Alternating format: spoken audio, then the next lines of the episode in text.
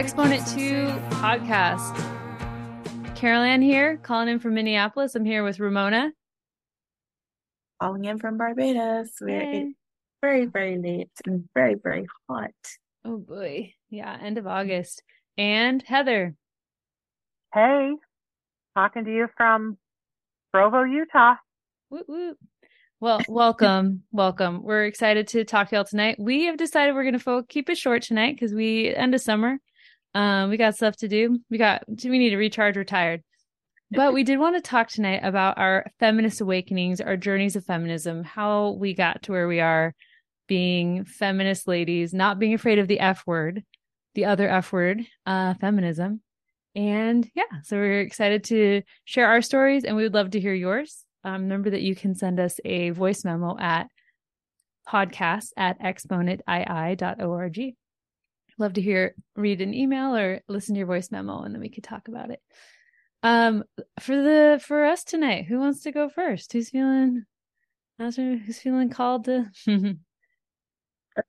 Who's gonna take the plunge first? I'd Uh, love to hear Ramona as the youngest here. right. I'm really curious to to hear her experience. Um, I okay, sure. Throw me to the wolves, guys. Okay.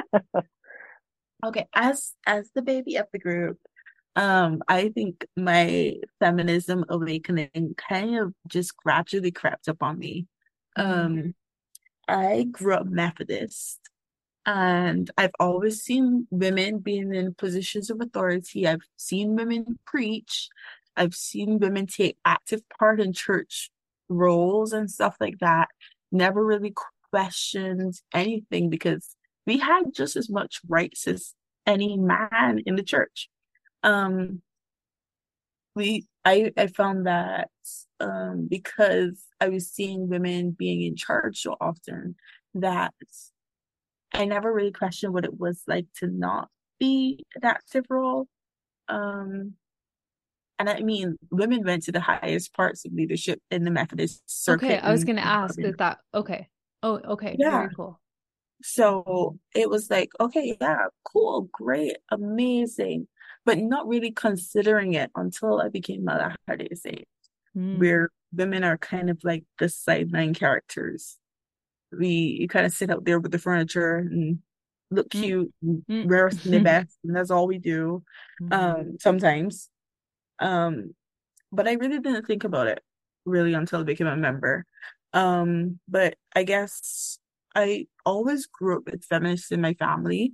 Um, I was used to that culture of women being assertive and in charge, and the quiet feminists, well, okay, that's a bad thing to say. They were quiet, but they were also fierce feminists too. but- Mm. I was very, it was very much normal to see women take care of houses and not having to depend on a man or, you know, having their life put together, or even if they had a bunch of kids, Mhm. just being able to assertively handle their own lives, um, just figuring stuff out. So when I became a member, it kind of really made me sad for a while because it was like, okay, so what do I do now? Am I just supposed to be a wife and a mother, and that's all you're relegating me to? Um, and That's, that I want to pause for a sec. That's really interesting that even as a convert, like that is a, because I felt like I was kind of ingrained with that message because I like grew up and was like raised by people who that's what they did. And so interesting, like even as a convert, did you, Yeah. that you felt like that was the the message and programming for women within the Yeah, LDS it- church? I feel like it is. Um, and even when I came in, I came in when I was 24 years old, which is still pretty young, still pretty young. Um, and I remember somebody was like, as soon as I came in, are you going to go on a mission? I was like, no, I'm not going on a mission. Mhm. Okay, um, so then are you going to get married? Huh. No, there's nobody here to get married to. And also, I have standards, you know, I have to look around carefully. And they were like, okay, so you're not getting married, you're not going on a mission. Um, at that time, I was in college, or did I have a job? So they were like, so what are you doing with your life? I was like, um, I'm living and existing, Right. but a lot of the times it's like that wife and mother role becomes so focused on women in the church, even converts to the church, because sometimes it's like we have to make up for the fact we weren't here the entire time. Mm. Um, Mhm. and I guess my feminist side of me was kind of buried for a really long time being in the Methodist church because I didn't feel like if I needed to use it, Oh. I felt like if I didn't have to use my feminism at all. So here I come in the church where it's like, oh yeah, you can't be that rah rah loud feminist woman demanding change and wanting to save the world and cause all this change. Um, and then it kind of became unearthed over time. Um, and then being able to use my voice and sometimes being the unpopular person in the church because it's like, why are you trying to challenge the status quo? Mhm. Um, so it's it's just something that gradually happened over time in my memberships. And as I became a little bit more nuanced, it just became a lot more apparent that my feminism was kind of in there screaming for escape. Yeah. Thank you so much for sharing that and just the like, yeah, not putting up with it anymore. Yeah. I mean, and that makes you really unpopular. Um, Mm. um, especially if you're somebody in the church who wants to appear to be good, which a lot of converts struggle with. Um, when we get baptized and we come into the church, we want to be seen as good members. Mm. And so you add something like being yourself, whether it's before you became baptized or after you became baptized, and you come through and you have that personality of that cha- charged woman, that assertive woman, that woman who's not going to take bull crap, that woman who's going to ask the questions, and then you become the problem. Mm. And as a convert, it's really difficult because you have no community to fall back on. Right. That's such a good, interesting point that I didn't think about, but that aspect of like trying to appear good, of just trying to like fit in, of like, like kind of you said, like get up to speed because there is so much language and like, uh, yeah, so much like language and how you dress and how you interact and don't rock the boat. Like there's a lot of norms, Yeah. um, and taboos. Mhm. Yeah. It was it was really difficult for me. Um, I mean, even from other women as well. It's like, why do you have these opinions? Why are you saying the things you're saying? Why are you doing the things you're doing? You should just shut up, or you should And do you, just. oh, go ahead. Okay, go ahead. Ha, as I'm interrupting you. Oh, sorry. Do you feel like you got that more from LDS women or from even Yeah. like Methodist The- women? Okay. The Or like, pressure, the pressure to be, and I'm just saying to be, and leaving it that the the the quote there. The Yeah. the pressure to be in the church as a woman for a convert, a black convert from the Caribbean with no, I don't want to say no ties to the church overseas, but we're kind of isolated in our in our Caribbean region. So we want to be seen as good. So when a woman Mhm. comes through that doesn't project goodness and the Mm, people Mhm. think that they, that it should be, they're the problem. They need to be fixed or fixed is fixed is saying that I that I think we should be put down, but um. To like get in line. Yeah. it's like Yeah. toe the line, toe the Mhm. line Mhm. perceived as good. Yeah. Oof. Thank you. Thank you. And if more, Yeah. if another story comes up as as Heather and I are sharing, like feel free to interrupt and Yeah, and share more sure. stories too. Because I am I am intrigued that you felt so like empowered until joining the church. Yeah. Um, and I'm like jealous and think it's really cool. but Yeah. sorry, jealous really cool that like you didn't have those experiences and and and then I'm I'm enraged No, and sad that I'm- since since then. Yeah, I I understand where you're coming from. You're Yeah. fine. Yeah. Yeah, I I do remember at one point, um, we went on a young single adults trip, and at that point, my grandmother had just passed away. Um, Mm. who has made me into the very much feminist that I am now. With every birthday, I become more like her. Um, Mm. and I remember going on this trip, and a young man was talking about the fact he wanted to get married, And we were like, okay, so you want to get married. So what are the things you're looking for in his in, in your wife? And he was like, Oh, I'll never marry you Barbadian girls because you girls just talk too much and you have many opinions and Uh, you want to have your cake and eat it too. I mean, he's married now, so good for him. Um, but the Sad for her. Yeah. I, I'm- Is she okay? she figured a way to make it work. Mhm. Um, but I remember just being like, okay, so you're telling me that if I want to get married in this life, I have to change the fundamentals of who I am. And that just made me really, really, really sad. Yeah. And for a while, I tried to toe the line and it made me absolutely miserable. It made me so miserable because I was switching. Mhm. It was like, Mhm. You know, like where you code switch an accent and because it happens to me. It doesn't happen around Heather for some reason. I think Heather, Heather, I think because Heather met me here in Barbados. It doesn't happen with Heather when I met Heather. Um, but it's like you meet somebody, your that code switch goes off, and you, you go from speaking in your normal dialect to speaking this language, Mm. but it's not really you. And Yeah. I often think of the way that some of us have to just toe the line as that code switch, just in a different context. Yeah. Oof.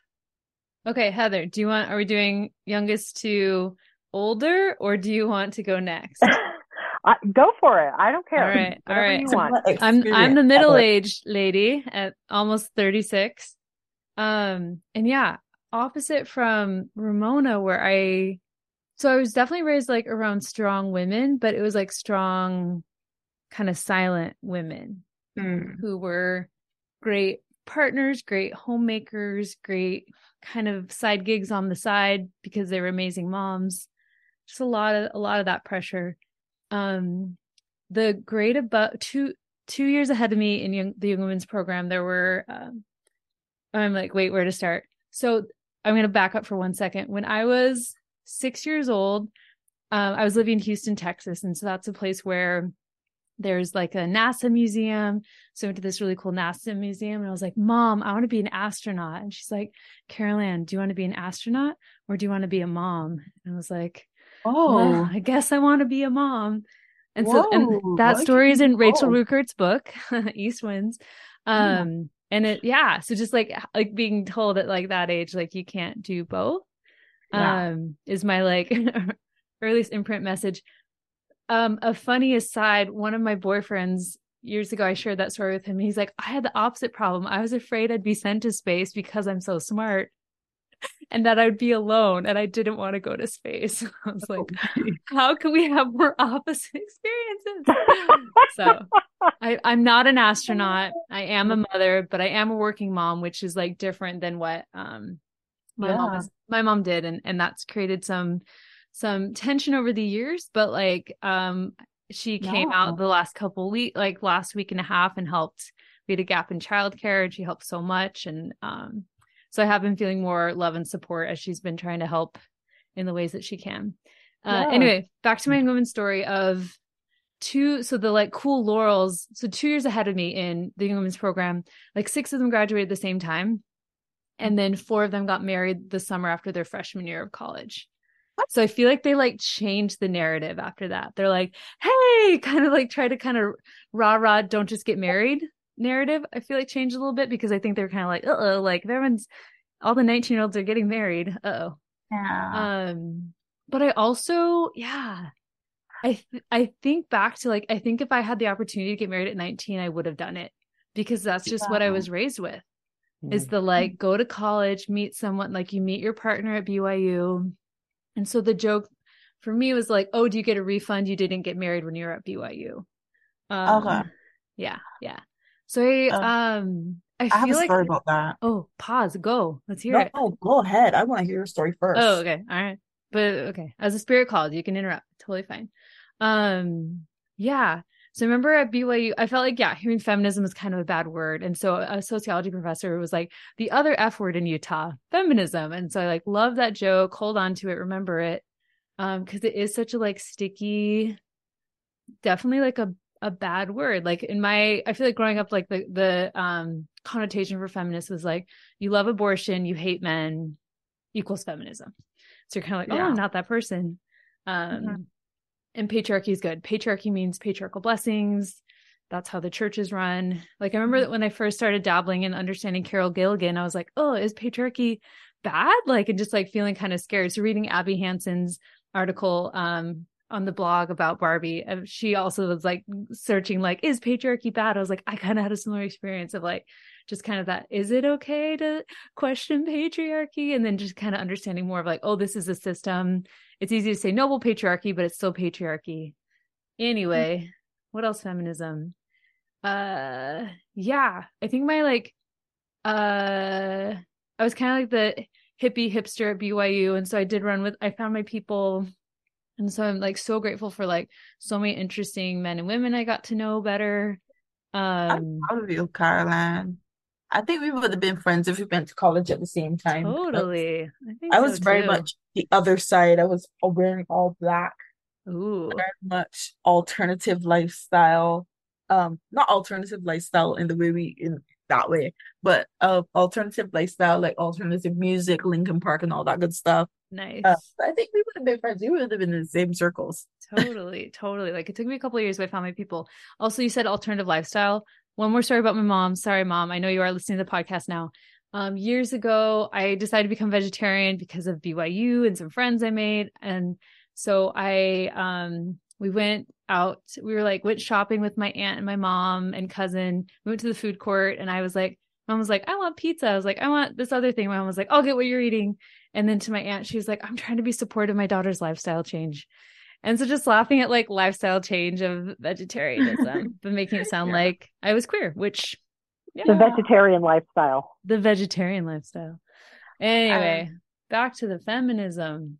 But yeah, again, strong, strong people, inklings of eh, also the family joke because I went to BYU and got a liberal on everyone. But I think it was just my professors, those Yeah. liberal, liberal professors. No, professors who taught me how to think, and then just some really good friends who were so good and question Yeah. things. And a lot of them aren't Mormon anymore.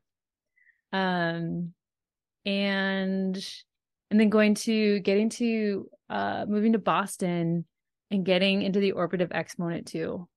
Um getting to be around I like ended up going to a retreat, getting to be around women who were just so many different ages of feminists was Mhm. so so powerful for me. I'd been in singles wards for like so many years, so getting to be around like different people of different ages and experiences which is so deeply refreshing.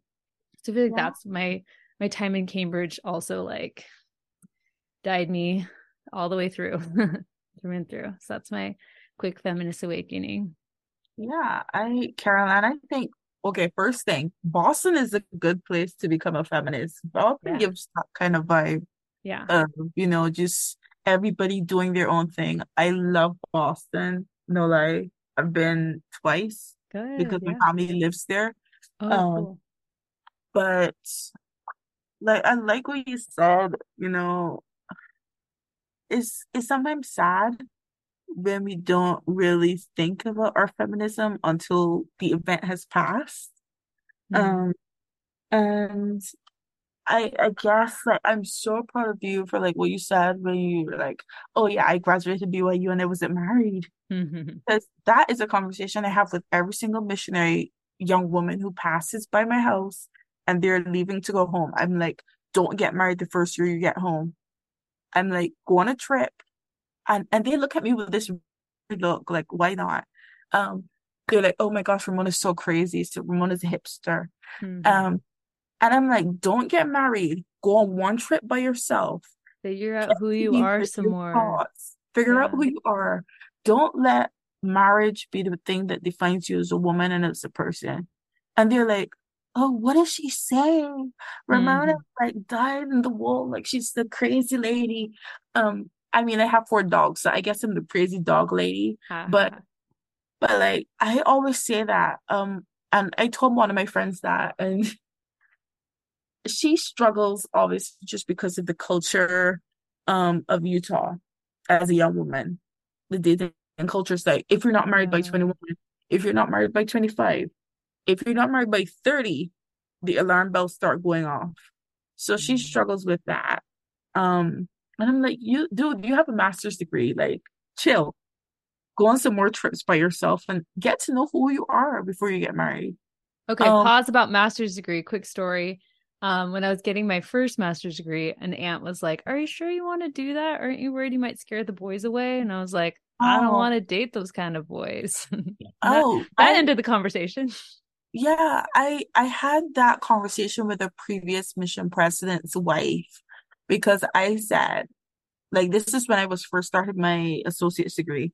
I said, I'm not gonna get married until I finish my bachelor's degree at least because I want to make sure that the name on the end of the degree is my family's name Oh, because I will not have a man's name on my degree who did not earn the degree. ha ha ha. Oh. And she was like, she was like, Ramona, you know, you could get married while you're still studying. I was like, but then I gotta put his name on it. Mhm. This is my degree. Do I- you? Do you have to? You get to decide. Well, there, but like now I'm trying to figure out the technical jargon of like, do you have to put your husband's name on the degree if you get married to them? And then you're practicing under your name or his name and Oh. a whole lot of stuff. So, but she just was like, "Oh, you need to get married." And I was like, "No, I need to finish my degree. I need to get my education, and then anything else can play after that." Which is so pause on that because there's like a Spencer W. Kimball, Heather. It's someone who's like, don't delay marriage, don't delay Yeah. children. Like, Yeah. Don't delay Yeah. like then you like see ladies at church, and I always feel sorry for them, the ones who got married super young. And this is not judgment. This is just plain fact. I always feel sorry for them because most times the husband is in the bishopric. They're not at home doing childcare most of the times. yeah. And you can see that these ladies just need an outlet and they're tired. Mhm. And there's like one or two kids, sometimes three, sometimes four. And I'm like, lady, I just want you to get out of the house so you can just have a moment to breathe. You just look like you need an outlet to be by yourself for like one day. yeah. And I, I mean, things like that, when, you know, we see messages like, don't delay marriage, it kind of does the reverse. It makes people who delay marriage the villains, especially women, because nobody looks at the man. The man can have children until he's like 80, 90. Uh, Yeah. that's a stretch. Uh-huh. But then we start to measure the woman in terms of her fertility. How much years does she have until she's not fertile myrtle? Um, like Yeah, I, I felt like when I was in Boston that there's this messaging. So I was in the singles wards for like five years in the singles wards out I'm- there in Boston. sorry. Anyway, but I felt like the messaging was like, um, to the women, it was like, "You beautiful daughters of Zion, I am so sorry." And to the men, it was like, "Hurry up, get married. What's the problem?" But then a certain stake president that Heather also knows, he started preaching to the, he's like, "Hey women, if you're over 30, you should start dating outside the church. You'll likely find a partner. There's lots of good men. Go find them." Yeah. So I was like proud of him for like being more realistic about that. Um Yeah. yeah. I mean, I mean, that's one thing that bugs me about the single wards. I am so glad I have just a family ward here. There's enough craziness here to go on for 800 generations. I don't Mhm. think more than that by suffering through the singles ward. Um, but I I definitely understands like when you see because I when I was in Utah, I did go to a a young single adults and a single adults because I had reached 30 like mid singles. Yeah, yeah. the Okay. mid singles Mhm. where there was no pressure. And it was so lovely. I was like, why is everybody in Salt Lake City freaking out because they're not married at 21? All I Yeah. needed to do was to go down the road to the little mid singles and just eat cookies and tamales and stuff. Like, why? You just get to know each other. That's so good. Exactly. Yeah. Reduce Yeah. that pressure. Heather, what is your journey? You're older and wiser than us. Let's hear it. Well, the older, for sure. I don't know about the wiser. More So, um, experience. Mhm. I've got more mileage on me. Um, so I was born in in 1968. And in 1972 is when Title IX came out, Mm. which equalized things with sport. Mhm. And so I had friends who like a couple of them who were like, I'm going to play soccer.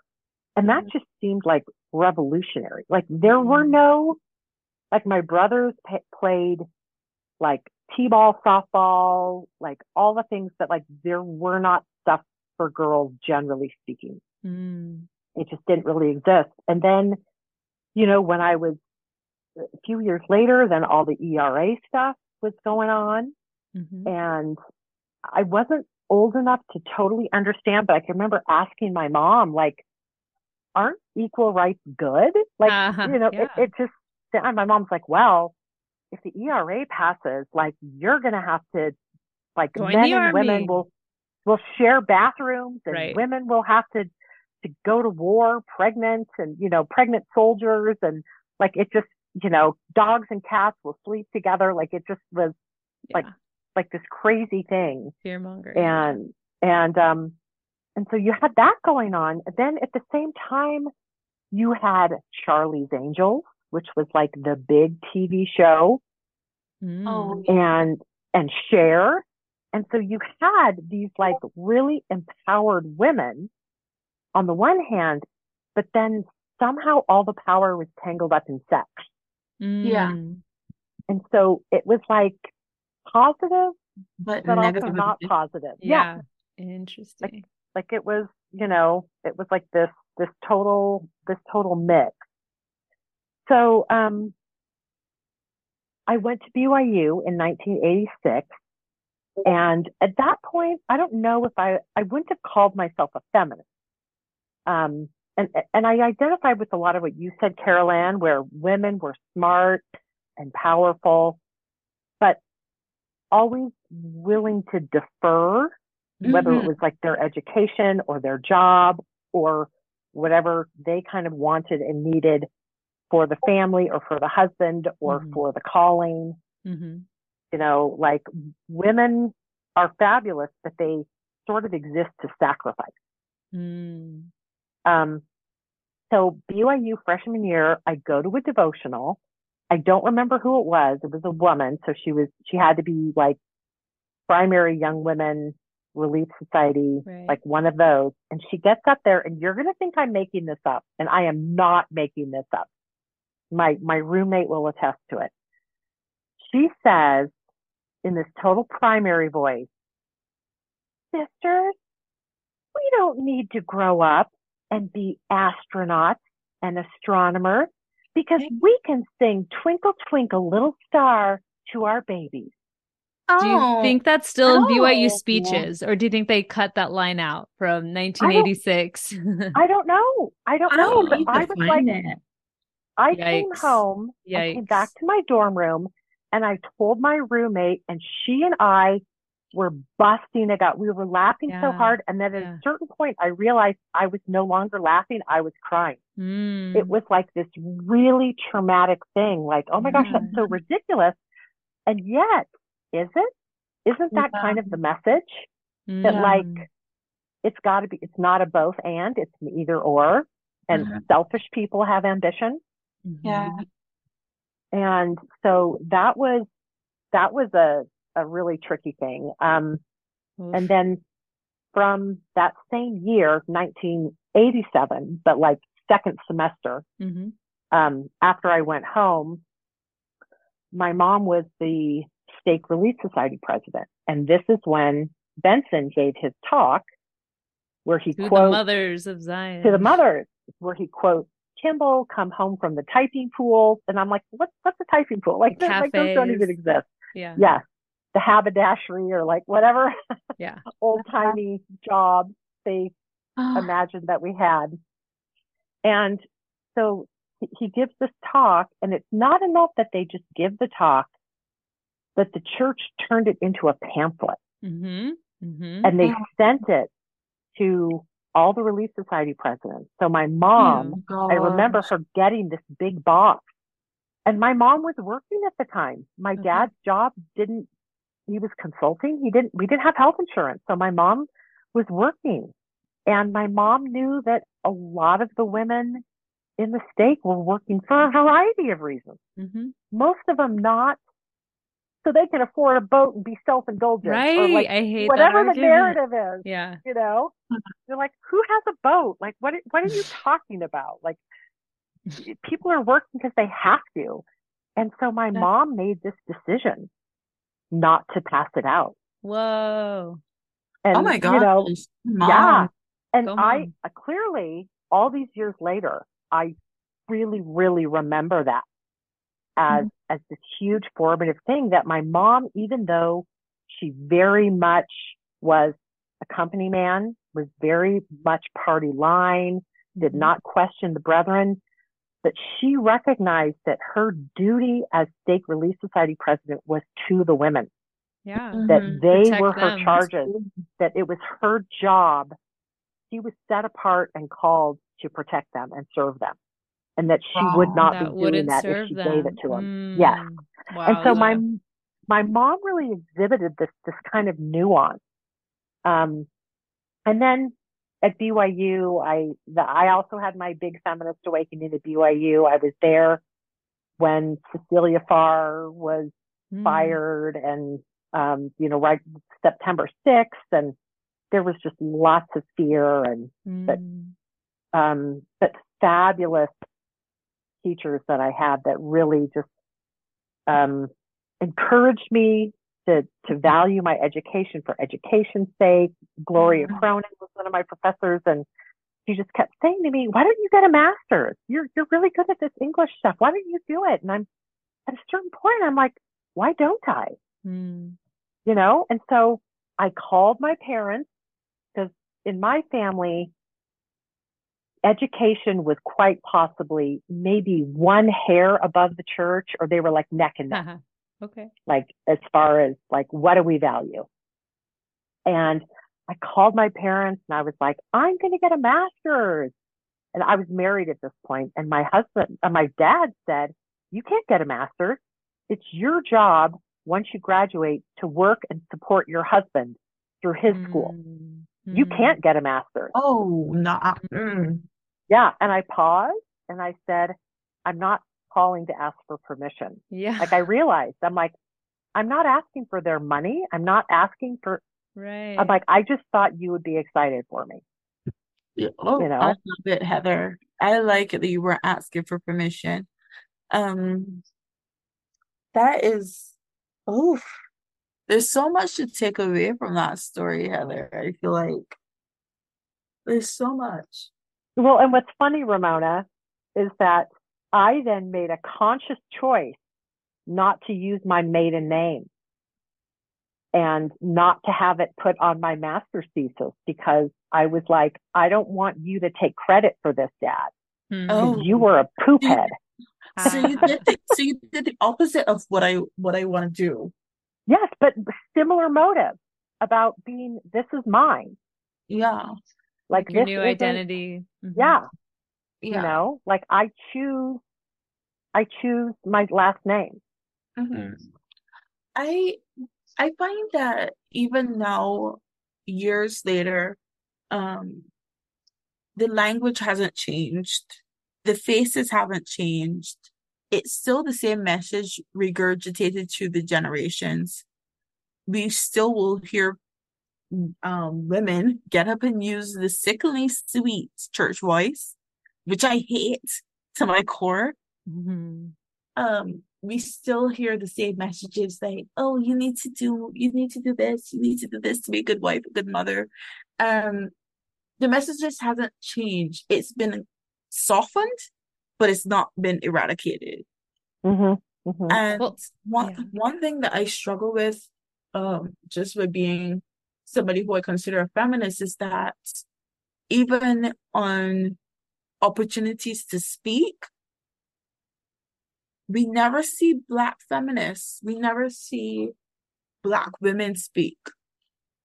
And Mhm. that's one of my ongoing issues with being as outspoken as I am, being as back back in the day when I used to have my church Instagram talking about stuff in the church and being able to speak at conferences. I would be the lone black face Mhm. So you really don't have an outlet either for people of color. It's easier for somebody who's white, white or fair complexion to say, I'm a feminist and be supported in that.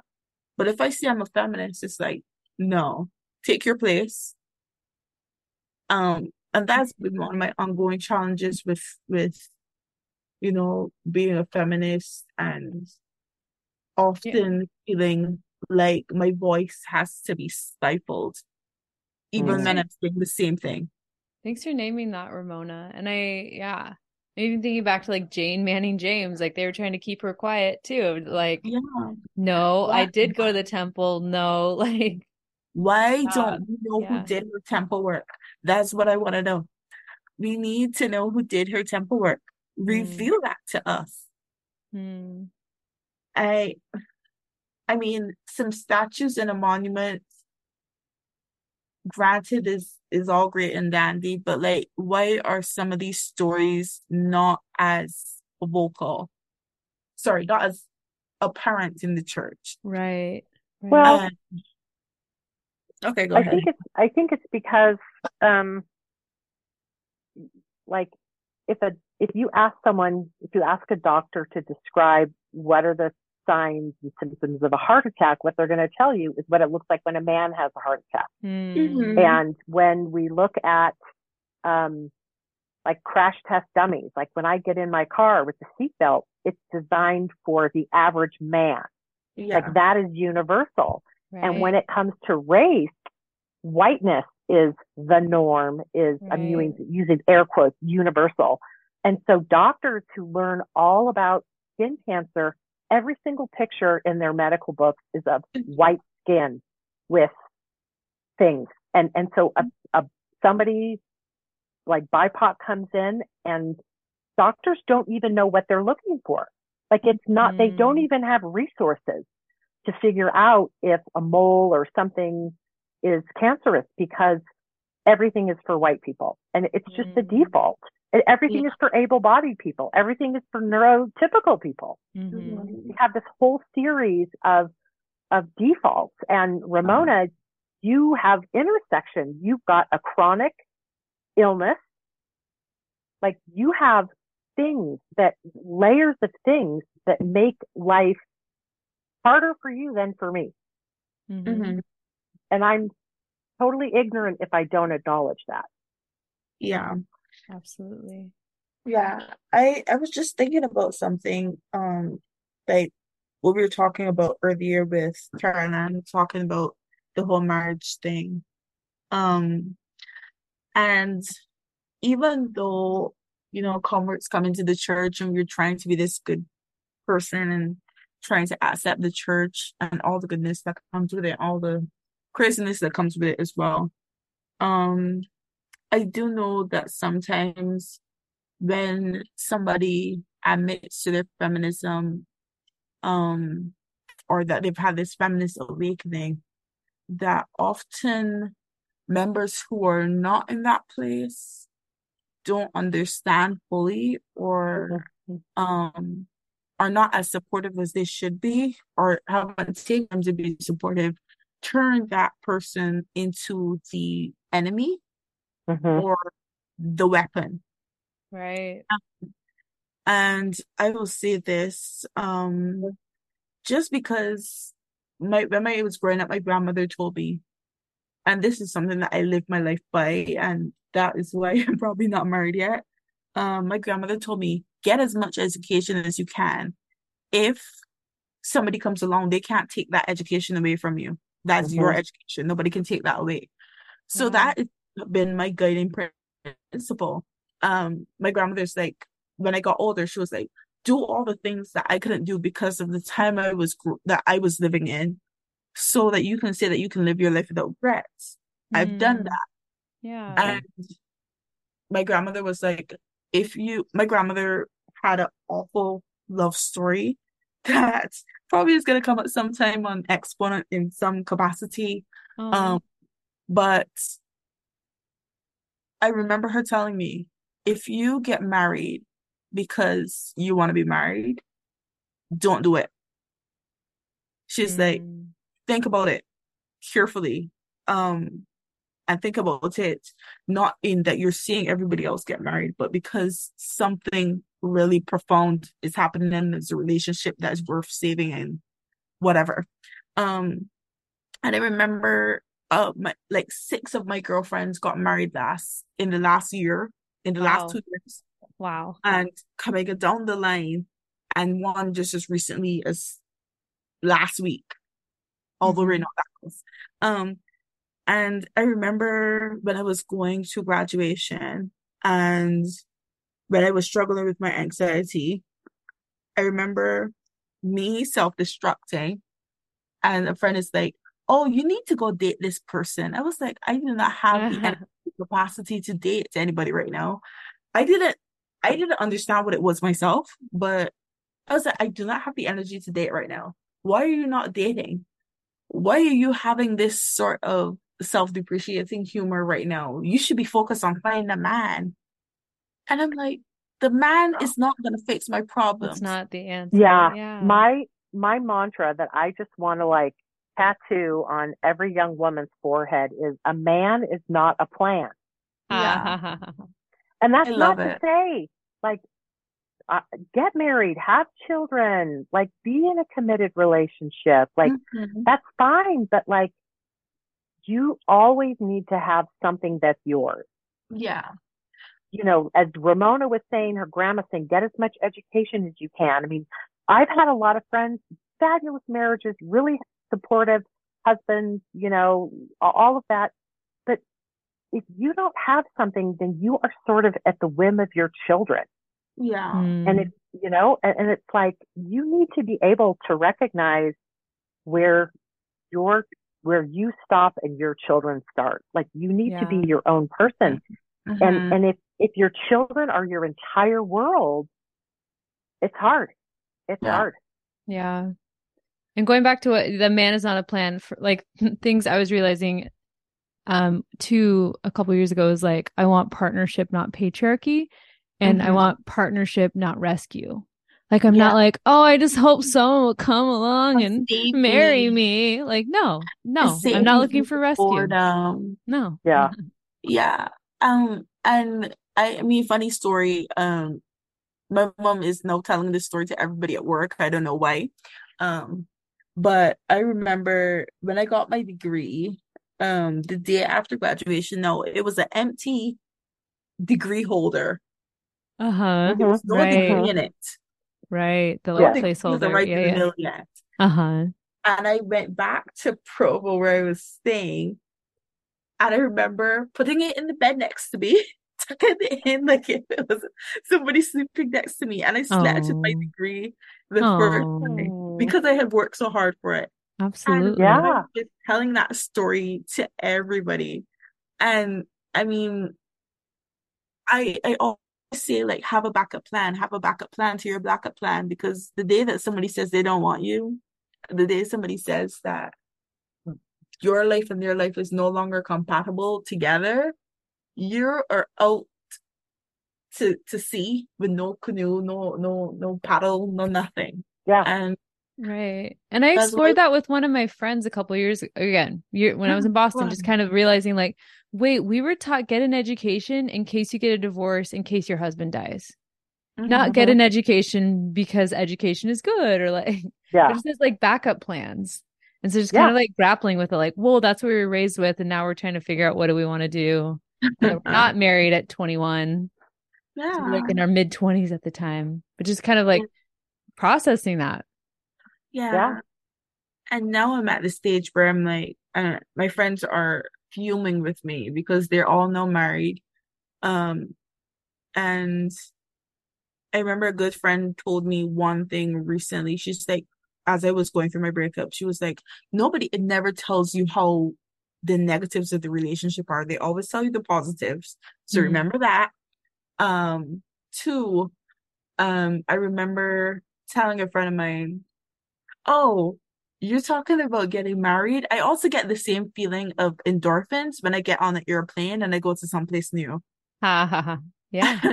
And she was like, Oh, but a plane ride is not a husband. I was like, Did I say I wanted one or the other? Um, Mm. so it's it's growing into my feminism is is realizing that I don't owe anybody any opinion about the decisions that I make in my life. Um, which is difficult for me because I feel like if I try to people please, Yeah. Easy, but I easy I do. I think now that I'm growing into my feminism, I just don't care if people don't like the choices I've made because these are my own choices. Amen. Yeah. And like own, uh, yeah, that learning that self validation is so important as a feminist because you, yeah, there's gonna be times where people don't like what you're doing, don't like your boundaries, um, Yeah. and will push back and and I mean, we've talked about this before, but but feminism is not just for women.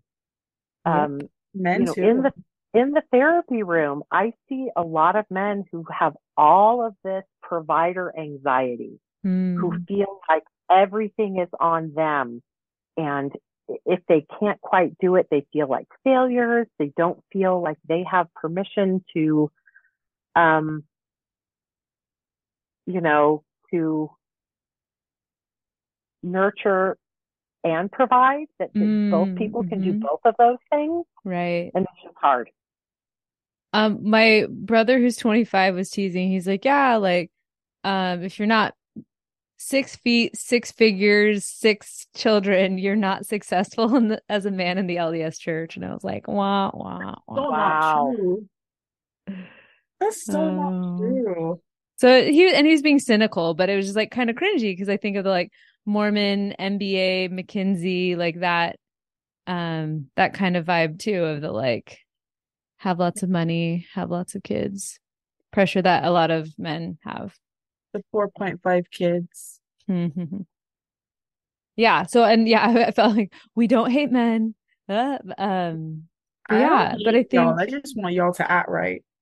right. I I am intrigued. I've had different people I know who've divorced and dated and married people who aren't Mormon, and they're like, it's so nice that they don't have any Mormon baggage and are partners, and I don't have to be their mom. And so just hearing, I'm like, whoa, because yeah, patriarchy hurts everyone, and whether the um men realize it right now or not. And I know we, I want to talk about Barbie movie all the time, but I really liked the post that Elizabeth Hammond did recently. I read through that Mhm. on the Exponent blog.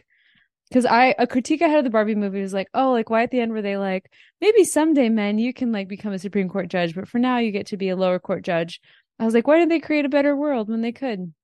But she brought up a point that like it's a reminder that women's power in the real world, so that inverse of like it's slowly rising. Um, and so for the inverse in the Barbie land is Barbie world is uh where am I going? With in the Barbie world, Kens can have more power, like in relation to how women are getting more power in the real world, but Yeah. that it's also as patriarchy decreases, the men are benefited too.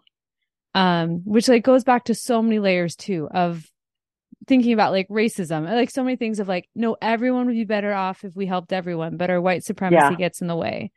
Our Yeah. hatred of poor people gets in the way of the like, they didn't work hard enough, they can't get anything. And it's like, no, if we provide healthcare, then so many people can do better. Like can like No, live and- lives. and- yeah.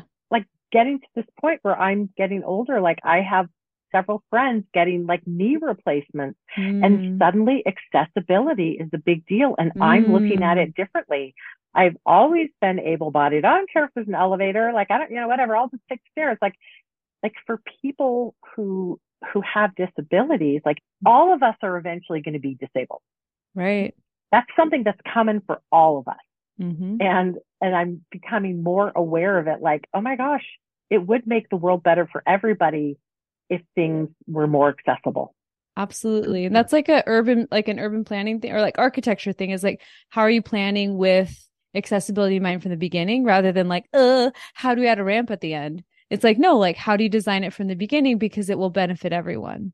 Like Mm-hmm. it's not just like, oh, if there's a ramp, it'll be in the way. No, if you did like make it part of all the design, you can add Or like beauty like, oh, and this- functionality. Yeah. Like like why are the people in the wheelchairs ruining it for everybody else it's like they're not because No. chances are you're going to need that ramp at some point. So get over yourself. Yeah. Um, now that we're talking about disabilities, I just wanted to make a comment. Um, so I have a disability, a hidden disability, um, which is my secret talisman. Um, so I have lupus, and so it just attacks my body for the listeners who don't know what lupus is. Um, and I remember I always lead with that when I go on dates and stuff. And I remember I went on a date and the guy was like, Why do you want so much? You have a disability. Whoa. You're such a feminist. Why, you- why, why are you so I don't think he used the word feminist, but he used something along those lines. He was like, Why are you a Mm. feminist when you are basically um lesser than? Ugh. And Ew. I remember um this guy said, "Oh yeah, you should you should lower your standards because you are not the optimal optimal woman for for marriage in the LDS church." And I said, like, is that trying to convince me to date you? "No, it wasn't. It was just." And I find a lot of a lot of and this is the Caribbean man that said this. Um, so I find a lot of Caribbean LDS men are are like that. Um, so I that that happened, and unfortunately, that is some of the attitudes of men in the younger demographics. I don't want to say younger because Carol Ann, you're not that much older than me. Mhm. Um, Yeah. but that's what the streets are like in LDS Singletown. And it's the trenches. It's awful out here. Um, so if I have to put up with that and deal with this, I'd rather be single. I'd rather put stamps in my passport and travel the world. Yeah. Happily, so singles word friend brought this up of the like happiest to least happy. Hap- happily coupled, happily single, unhappily single, unhappily coupled. So unha- so happily so being single is better than being unhappily coupled. So again, back to a relationship won't won't change your life. Won't rescue you. You need your own Yeah. work and just back to that. Yep. Yeah. Yeah. Okay. But I feel like we're veering off into other topics that we need to save for our next episode with Lindsay Pace of Single Then, So we get to talk about LDS dating. Um, Ramona and Heather, I love that we were able to share where we are with our feminism or not where our journeys. Um, I feel feel like we each had a lot more stories to share, but and I hope they come up through the um our next episodes. And I'm glad I got to know you all better. And listeners, we'd love to hear your feminist journeys as well. Write to us at podcast at exponent2, which is exponentii.org. Remember, we are a 501c3, help fund the revolution. We are tax deductible donations, but we also love to hear your voice. Writing for the blog, writing for the magazine, volunteering for the magazine or blog, come to the retreat. Um, we'd love to hear from you. Subscribe to the newsletter. Uh, have a great rest of your day.